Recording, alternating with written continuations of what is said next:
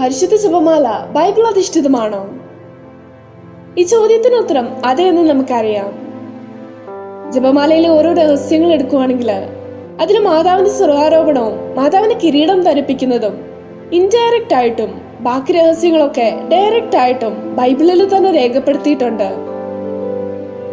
അതേപോലെ തന്നെ സ്വർഗസ്ഥനായ പിതാവ് എന്ന പ്രാർത്ഥനയാണെങ്കിൽ ഈശോ ശിഷ്യന്മാരെ പഠിപ്പിച്ച അതിമനോഹരമായ പ്രാർത്ഥന സ്വർഗത്തിലെ ദൈവത്തിനെ ആവാ പിതാവെ എന്ന് വിളിക്കാൻ നമ്മളെ പഠിപ്പിച്ച പ്രാർത്ഥന. നന്മ നിറഞ്ഞു വരം എന്ന പ്രാർത്ഥനയിലെ ഓരോ സെന്റൻസും ബൈബിളിലെ ഓരോ വാക്യങ്ങളാണ്. നന്മ നിറഞ്ഞ മറിയമേ സുസ്തി എന്ന് നമ്മൾ പറയുമ്പോൾ നമ്മളും ഗബ്രിയൽ മാലാഖയോടൊപ്പം അമ്മ അഭിവാദനം ചെയ്യുകയും മാലാഖയോടൊപ്പം കർത്താവ് അങ്ങയോടുകൂടെ എന്ന് ചൊല്ലുകയും ചെയ്യുന്നു.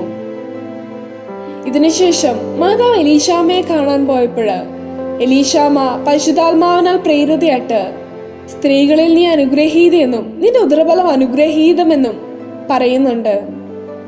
പരിശുദ്ധ മറിയമ്മേ തമ്പുരാഞ്ച അമ്മേ എന്ന് നമ്മൾ എലീഷാമയോട് ചേർന്ന് തൃത്വത്തിലെ രണ്ടാമത്തെ ആളായ ഈശോയുടെ അമ്മയെ തമ്പുരാഞ്ച അമ്മ എന്ന് വിളിക്കുന്നു. ഇങ്ങനെ ബൈബിളിലെ തന്നെ ഓരോ വാക്യങ്ങൾ അടങ്ങിയ ജപമാല പ്രാർത്ഥന ചൊല്ലുമ്പോൾ ഈശോയോട് ചേർന്ന് ഈശോ പഠിപ്പിച്ച പ്രാർത്ഥനയും ദൈവവചനവും ഉരുവിട്ട് പ്രാർത്ഥിക്കുന്ന ജപമാല എത്ര ശക്തമല്ലേ ഈ ശക്തിയെ നമുക്കും സ്വന്തമാക്കാം